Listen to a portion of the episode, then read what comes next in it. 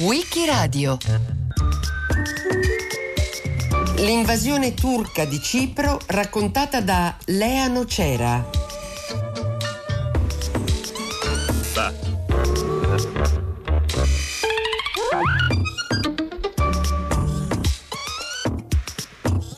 Il 20 luglio del 1974 l'esercito turco sbarca sull'isola di Cipro. È la prima invasione turca a cui ne seguirà un'altra il 14 agosto dello stesso anno e che avrà per conseguenza la divisione in due dell'isola. Cipro, per dimensioni la terza isola del Mediterraneo, si trova a sud delle coste meridionali della Turchia e oggi rappresenta l'avamposto più meridionale, ma anche più orientale, dell'Unione Europea nel Mar Mediterraneo. L'isola di Cipro è stata territorio dell'impero ottomano per oltre tre secoli, dal 1571, quando è sottratta ai veneziani, fino al 1914, quando la Gran Bretagna decide di annettere a sé il territorio in relazione alla decisione ottomana di entrare in guerra nel primo conflitto mondiale al fianco degli imperi centrali. I britannici in verità amministravano l'isola già dal 1878, quando a margine del congresso di Berlino e a conclusione di negoziati segreti, il sultano Abdulhamid II affida loro Cipro in cambio della garanzia che la Gran Bretagna utilizzi l'isola come base per proteggere l'impero ottomano da una possibile aggressione russa. Nel 1925 Cipro diventa colonia britannica, diventa indipendente nell'agosto del 1960, nel clima generale del processo di decolonizzazione e in conseguenza dell'inasprirsi del conflitto tra nazionalisti di parte greca e turca cipriota e contro i britannici. Implacabili e sempre più sanguinosi i conflitti tra gli irredentisti ciprioti e le truppe britanniche. Semplicemente raccapricciante l'ultimo episodio di questa lotta senza quartiere. Un reparto di fanteria impegnato in azione di rastrellamento tra le fitte foreste dei monti Troodos è caduto in un nuovo tipo di agguato. I guerriglieri hanno dato fuoco alla boscaglia e 48 uomini sono periti nell'orribile rogo. Numerose truppe sono state inviate in tutta fretta sul posto per cercare di circoscrivere l'incendio e trarre a salvamento i superstiti. Gli inglesi, in un'atmosfera inquietantemente medievale, hanno incappucciato i prigionieri ad evitare maggiori disordini. A partire dalla seconda metà degli anni 50, soprattutto dietro la spinta del movimento nazionalista greco EOKA, sigla che sta per Ethniki Organossis Kyprion Agoniston, cioè Organizzazione Nazionale dei Combattenti Ciprioti, un'organizzazione che pretendeva l'Enosis, l'unione con la Grecia, si verificano diversi scontri e attentati contro le forze coloniali britanniche. Contemporaneamente si irrigidiscono le posizioni delle componenti nazionaliste cipriote, tanto greche che turche. Se da parte greca c'era l'EOK, da parte turca si forma l'Organizzazione per la Resistenza Turca, un'organizzazione paramilitare che ha il sostegno della Turchia, che viene fondata nel 1958 da Rauf Denktash, futuro presidente di quella che sarebbe diventata nel 1983 la Repubblica Turca di Cipro del Nord. L'Organizzazione per la Resistenza Turca, al pari dell'EOCA, si macchia di diversi attentati, sul piano politico, dopo il fallimento di alcune trattative nel 1955, in cui si discute anche di una eventuale divisione dell'isola, Grecia, Turchia e Gran Bretagna giungono a un accordo che prevede la costituzione della Repubblica indipendente bicomunitaria di Cipro e l'impegno dei tre paesi, anche unilaterale, a garantire le condizioni per l'indipendenza e l'integrità territoriale dell'isola. Si parla infatti in questo accordo, noto come Trattato di Zurigo e Londra, di una possibile azione che ognuno di questi stati garanti avrebbe potuto intraprendere per ripristinare l'ordine costituzionale eventualmente messo in crisi da uno dei firmatari. I termini di questa azione non vengono però specificati, lasciando così un ampio margine di ambiguità che peserà sulla storia degli anni successivi.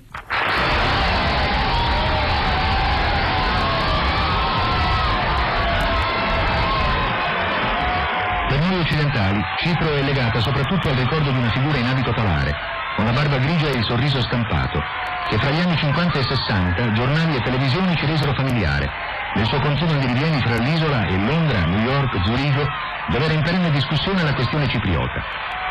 L'arcivescovo Macarios, primate della Chiesa autonoma ortodossa e poi Presidente della Repubblica, fu l'uomo che con fermezza e talento diplomatico seppe portare Cipro all'indipendenza dall'Inghilterra, ma che non riuscì e c'è chi dice non volle riuscire a fondere le due comunità, che radici di odio di secoli tenevano divise. Nel 59, l'indomani della firma dei trattati di Zurigo, garantiti da Gran Bretagna, Grecia e Turchia, con i quali si concretizzava l'indipendenza dell'isola, lo stesso Macarios dichiarò i trattati hanno creato uno Stato, non una nazione. Pochi anni prima aveva anche detto non desisterò mai dalla nostra politica di annessione alla madre Grecia. Nell'agosto 1960 Cipro diventa una repubblica indipendente. Viene nominato presidente l'arcivescovo Makarios III, capo della Chiesa ortodossa di Cipro e fervido sostenitore dell'Enosis.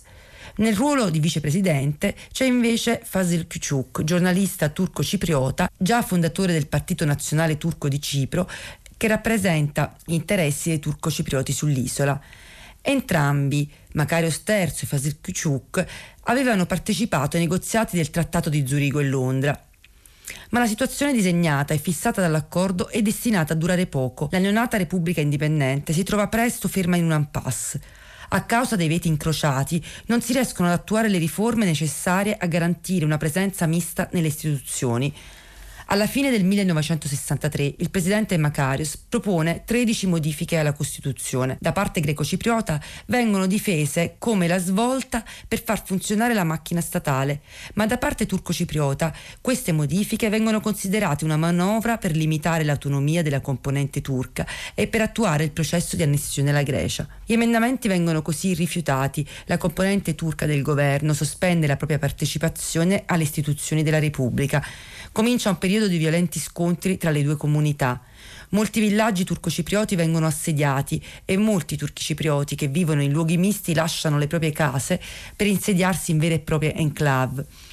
Se questi trasferimenti avvengono solo dietro minaccia dei greco-ciprioti o anche su sollecitazione dei leader turco-ciprioti per provocare un intervento della Turchia è ancora poco chiaro. Le narrazioni cambiano a seconda delle posizioni e molte sono influenzate dalla politica e dalle politiche della memoria.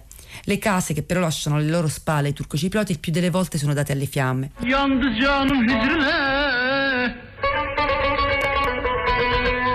Yandı canım hicrile Behnur kıyar serem. Derdime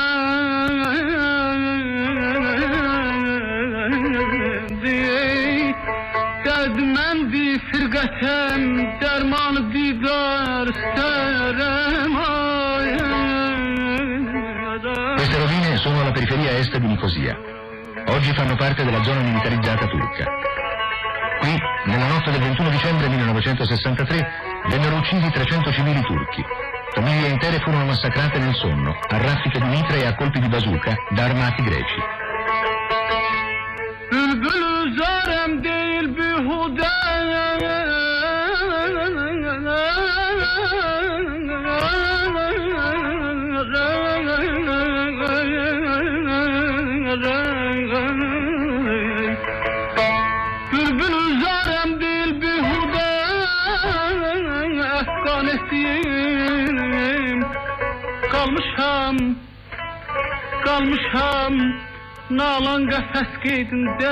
Fu un eccidio che non si concluse quella notte, ma continuò nei giorni successivi, anche in altri villaggi abitati dalla minoranza turca.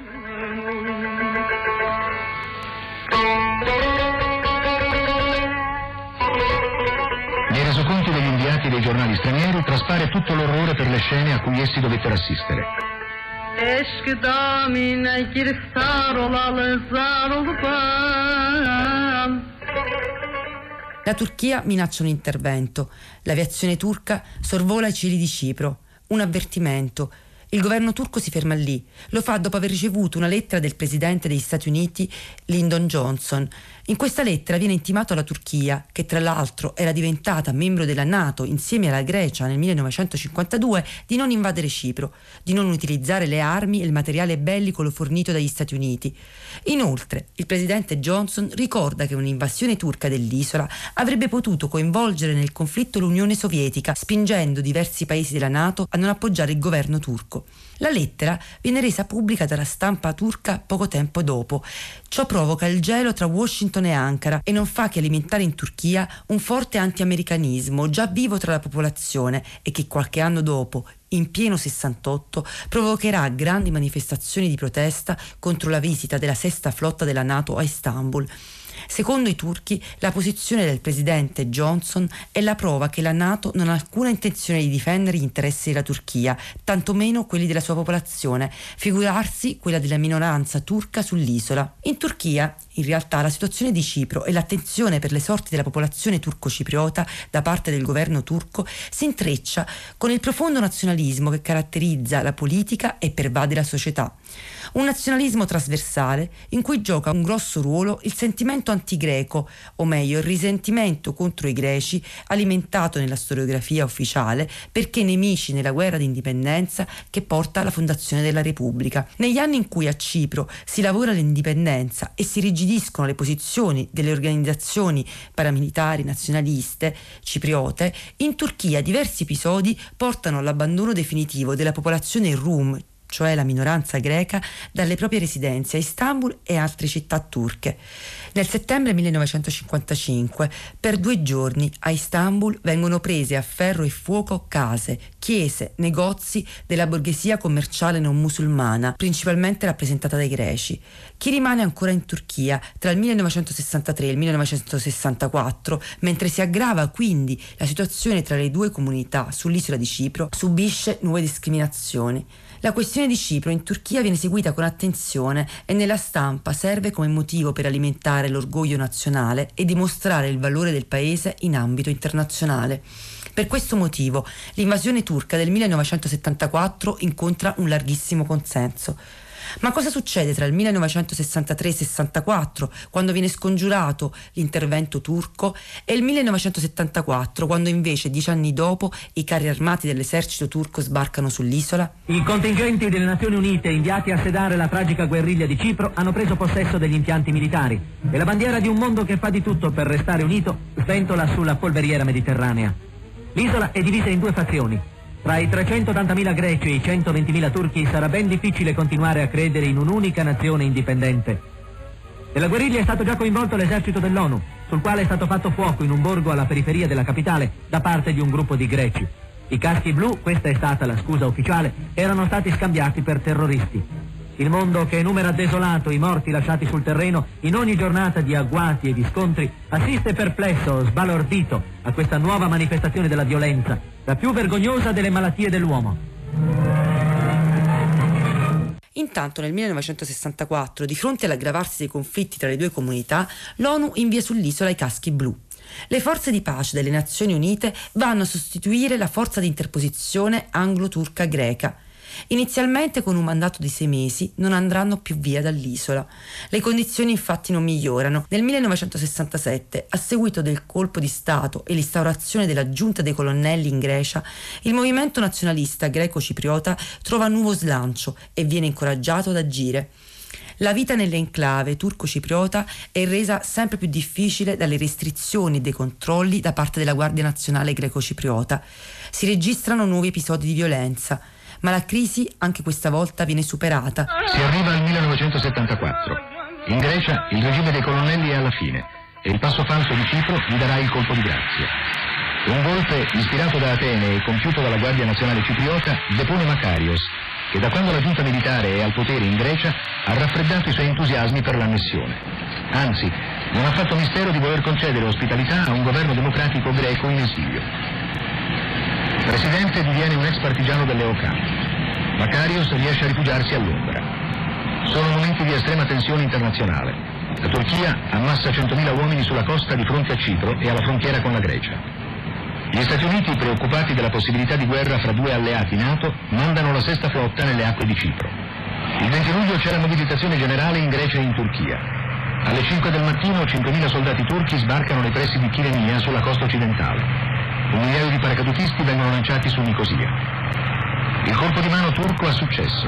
La resistenza greca è scarsa. I turchi avanzano nel nord. L'ONU riesce a imporre una tregua e a Ginevra ricominciano le trattative. Nel frattempo, come evidente contraccolpo della crisi cipriota, torna il governo democratico ad Atene. Il 14 agosto, poiché a Ginevra non si arriva a conclusioni, i turchi si rimettono in marcia verso Famagosta e la occupano, stabilendo in pratica una linea turca che va da est a ovest, da Chirenia a Famagosta. Lo scenario cambia nel 1974. Sono anni politici turbolenti nel Mediterraneo orientale. In Grecia la giunta dei colonnelli è oramai verso la fine. In Turchia, invece, sono passati solo tre anni dal secondo colpo di Stato militare in poco più di dieci anni e le prime elezioni civili hanno portato alla vittoria una coalizione tra Bülent Ecevit, leader del partito kemalista, e l'islamista Necmettin Erbakan. Tra di loro, in comune, c'è solo una posizione fortemente nazionalista e antiimperialista. A Cipro, intanto, la Guardia Nazionale greco-cipriota, con la complicità della giunta militare greca, ordisce un colpo di Stato contro Makarios, con l'obiettivo di mettere in atto l'Enosis, l'unione alla Grecia. Il 15 luglio 1974 il governo cipriota viene rovesciato. Il presidente, l'arcivescovo Makarios, che alla radio controllata dai golpisti viene dato per morto, riesce a fuggire dal palazzo presidenziale e messo in salvo dai britannici. Il governo turco viene colto di sorpresa dal golpe cipriota, chiede a Gran Bretagna e Grecia di intervenire nel ruolo di garanti dell'ordine costituzionale e dell'indipendenza di Cipro, come stabilito sin dal 1960. Le richieste cadono nel vuoto. Il capo del governo turco, Bülent Ecevit, forte del sostegno della popolazione e spinto a dare una prova di forza del paese, che in quel momento, a differenza di dieci anni prima, ha anche le capacità militari, decide di intervenire. L'indomani del golpe riunisce il Consiglio di sicurezza nazionale turco e viene stabilito un piano di azione che prevede oltre allo sbarco negoziazioni diplomatiche prima e dopo per il ripristino della Costituzione. Ecevit parte alla volta di Londra per incontrare il governo britannico e il sottosegretario di Stato americano Cisco. I tentativi di mediazione da parte britannica e americana si rivelano piuttosto deboli e inefficaci. Alle ore 5.30 del mattino del 20 luglio 1974 sull'isola risuonano le sirene antiaeree. I carri armati turchi sbarcano sulle coste settentrionali nei pressi di Kyrenia avanzano costringendo la popolazione greco-cipriota a riparare nel sud dell'isola. Comincia così quella che in turco si chiama operazione di pace. Dopo due giorni, grazie alla mediazione del Consiglio di sicurezza dell'ONU, viene stabilito un cessate il fuoco. L'esercito turco prende il controllo del 3% del territorio cipriota, garantendosi uno spazio di terra tra Kyrenia e Nicosia ma si tratta allora ancora di una piccola porzione di territorio che lascia lo scoperto tra i 50.000 e i 60.000 turchi ciprioti, circa la metà della popolazione turco-cipriota. Intanto circa 5.000 greco-ciprioti lasciano le proprie case. Due giorni dopo si raggiunge un cessate il fuoco, ma la situazione resta molto critica. Le forze turche continuano ad avanzare. In Grecia le forze armate non sono in grado di avviare un'operazione di respingimento e il 23 luglio, mentre ad Atene Costantino Karamanlis viene richiamato dall'esilio per guidare un governo civile dopo la caduta dei colonnelli, Samson, che guida il regime golpista cipriota, viene destituito. Il 25 luglio cominciano a Ginevra le trattative di pace che durano cinque giorni e si concludono con un nulla di fatto. Una nuova fase di trattative si riapre il 10 agosto. La Turchia chiede la costituzione di un'entità federale e lo spostamento di popolazioni per permettere alle due comunità di vivere in modo sicuro. Il presidente provvisorio greco-cipriota Clerides chiede tempo per consultare Atene e i leader greco-ciprioti, ma il ministro degli esteri turco Turan Güneş si oppone. In realtà la Turchia è già pronta a un nuovo attacco. Il segnale concordato è una frase apparentemente innocua, ma in codice. Il ministro degli esteri avrebbe detto al capo del governo Ecevit Aisha deve andare in vacanza, riferendosi apparentemente alla figlia ma in realtà per indicare il momento in cui l'esercito è pronto. Il 14 agosto del 1974 comincia l'operazione Attila, la cosiddetta seconda operazione di pace turca, per risolvere da parte turca la grave situazione cipriota. Si concludono così quelli che un giornalista turco, Mehmet Ali Birand, ha definito in un libro culto sulla questione di Cipro i 30 giorni caldi. La Turchia prende il controllo di un terzo dell'isola, secondo i greci ciprioti anche il territorio più sviluppato economicamente. Da parte turca è quello che è geograficamente più vicino al paese. Circa 150.000 abitanti greco-ciprioti devono lasciare le proprie case, un'espulsione che sarà poi condannata dalla Corte europea dei diritti dell'uomo. A circa 50.000 turchi viene data la possibilità di trasferirsi al nord, dove spesso vanno a occupare le case lasciate dai greci. Arrivano nella zona settentrionale di Cipro anche coloni turchi, in genere persone provenienti dalle zone rurali o da regioni depauperate della Turchia, a cui il governo turco offre una serie di sussidi, una politica che diventa oggetto di condanna da parte delle Nazioni Unite nel 1987. Eccomi a Berlino. Ma invece dell'est e dell'ovest qui ci sono il nord e il sud. Da una parte i turchi, dall'altra i greci, e tutti e due si dicono ciprioti. Non li divide un'ideologia politica, ma una barriera di odio nazionalista che le sanguinose vicende degli ultimi vent'anni hanno reso salda e impenetrabile. Un muro squallido, povero, un simbolo di miseria.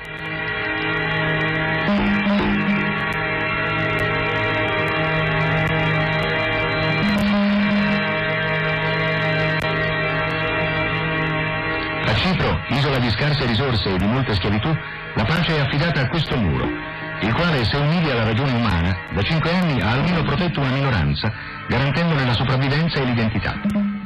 Con il cessate il fuoco che segue la seconda invasione turca dell'isola, Cipro viene divisa in due. Le due parti sono separate dalla cosiddetta linea verde, un'area demilitarizzata estesa per 180 km che viene posta sotto il controllo delle Nazioni Unite. La linea verde separa Cipro Nord a maggioranza turco-cipriota da Cipro Sud a maggioranza greco-cipriota e attraversa Nicosia, ancora oggi città divisa con checkpoint al suo interno.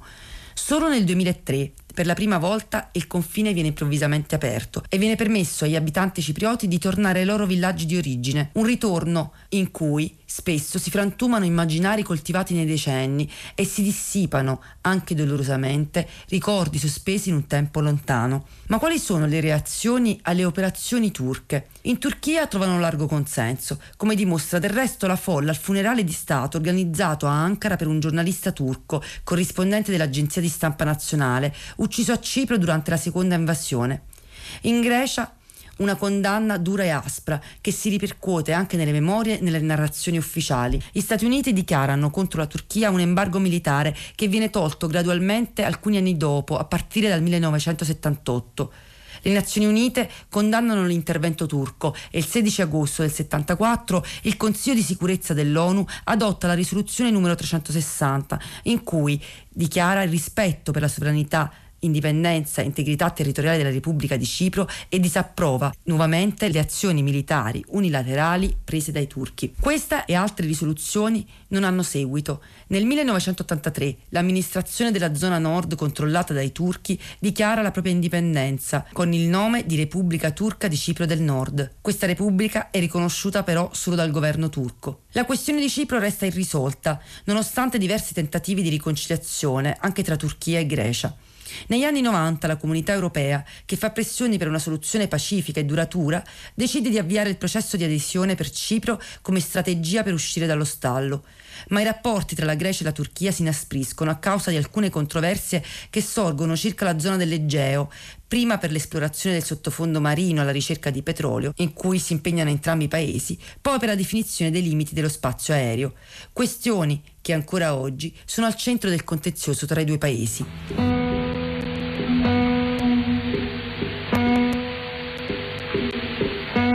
Agosto a Ginevra il segretario dell'ONU Waldheim sigla un accordo che riconosce a Cipro l'esistenza di due amministrazioni autonome. A capo della Repubblica Greco-Cipriota è Glafkos Klerides, che cinque mesi dopo lascerà il posto ancora a Makarios. Presidente della Repubblica Federale Turco-Cipriota è Rauf Denktash. Un mese di guerra è costato 2000 morti fra i militari turchi e più di 1000 fra i civili turco-ciprioti. Tra i greci i morti sono stati 3000, per la maggior parte soldati inviati da Atene.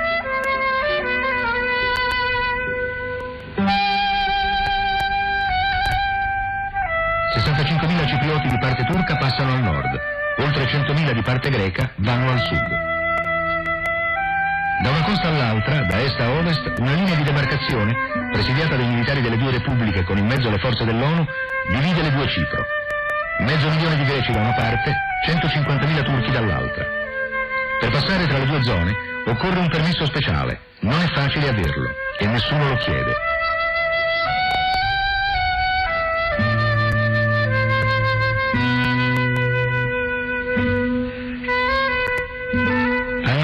Sud villaggi abbandonati, proprietà disperse, un faticoso recupero di abitudini, di attività, di identità sociale.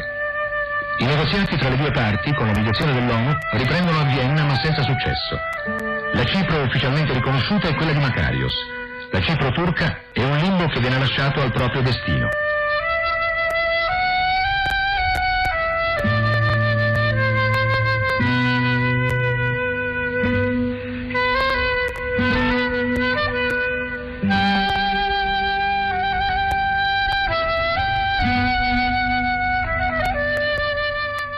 Tentativi di avviare negoziati per trovare una soluzione politica a favore di una convivenza pacifica tra le due parti della popolazione sono falliti ancora una volta lo scorso aprile.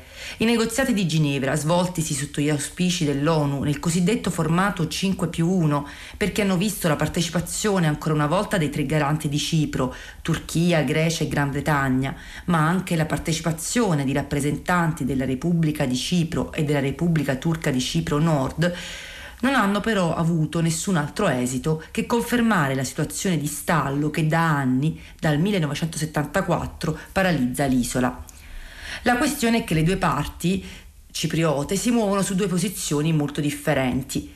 Da parte greco-cipriota si sostiene che la situazione precedente all'invasione turca fosse pacifica e che quindi la linea di demarcazione non può essere accettata come confine per cui la soluzione della questione politica consisterebbe nell'allontanamento delle truppe turche e il ritorno a uno Stato unificato. Da parte turco-cipriota, invece, rimane viva l'idea che la popolazione turca-cipriota è stata vittima di un piano di pulizia etnica e per cui ci si richiama l'idea di un riconoscimento di uno Stato del Nord come richiesta legittima di autodeterminazione. In sintesi, i greco-ciprioti, che hanno anche il supporto di Unione Europea e del Consiglio Sicurezza dell'ONU, chiedono uno Stato federale, una federazione bizonale e bicomunitaria, come un passaggio per tornare a una totale riunificazione dell'isola e alla ricomposizione di un singolo Stato. I turco-ciprioti insistono invece su una soluzione a due Stati, chiedendo di fatto anche il pieno riconoscimento della Repubblica Turca di Cipro del Nord. Una soluzione inaccettabile per i greco-ciprioti che vedono dietro questa soluzione a due stati l'annessione della parte settentrionale dell'isola o la creazione di uno stato fantoccio della Turchia. Intanto la popolazione sull'isola, anche stanca di questa situazione di permanente sospensione, appare da entrambi i lati sempre più favorevole a una soluzione federale. Da quando il confine è stato riaperto nel 2003, la quotidianità è segnata da uno scambio maggiore tra le due comunità, anche dovuto alla situazione economica critica in generale, ma soprattutto piuttosto più sfavorevole per la comunità turca che di fatto deve molto della propria economia al capitale greco-cipriota.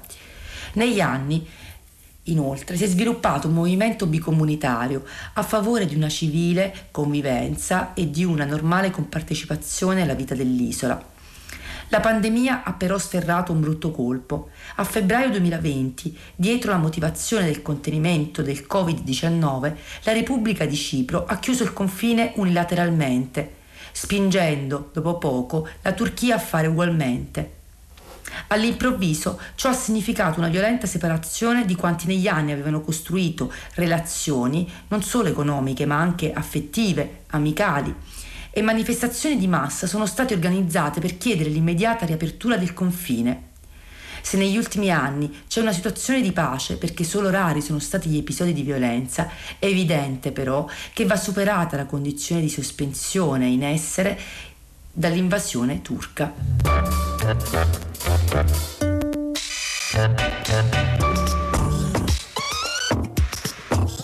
Il 20 luglio 1974 l'esercito turco invade l'isola di Cipro. Lea Nocera l'ha raccontato a Wikiradio. A cura di Loredana Rotundo, con Marcello Anselmo, Antonella Borghi, Natascia Cerqueti e Roberta Vespa. Per riascoltare e scaricare il programma vai sul sito di Radio 3 o scarica l'app Rai Play Radio.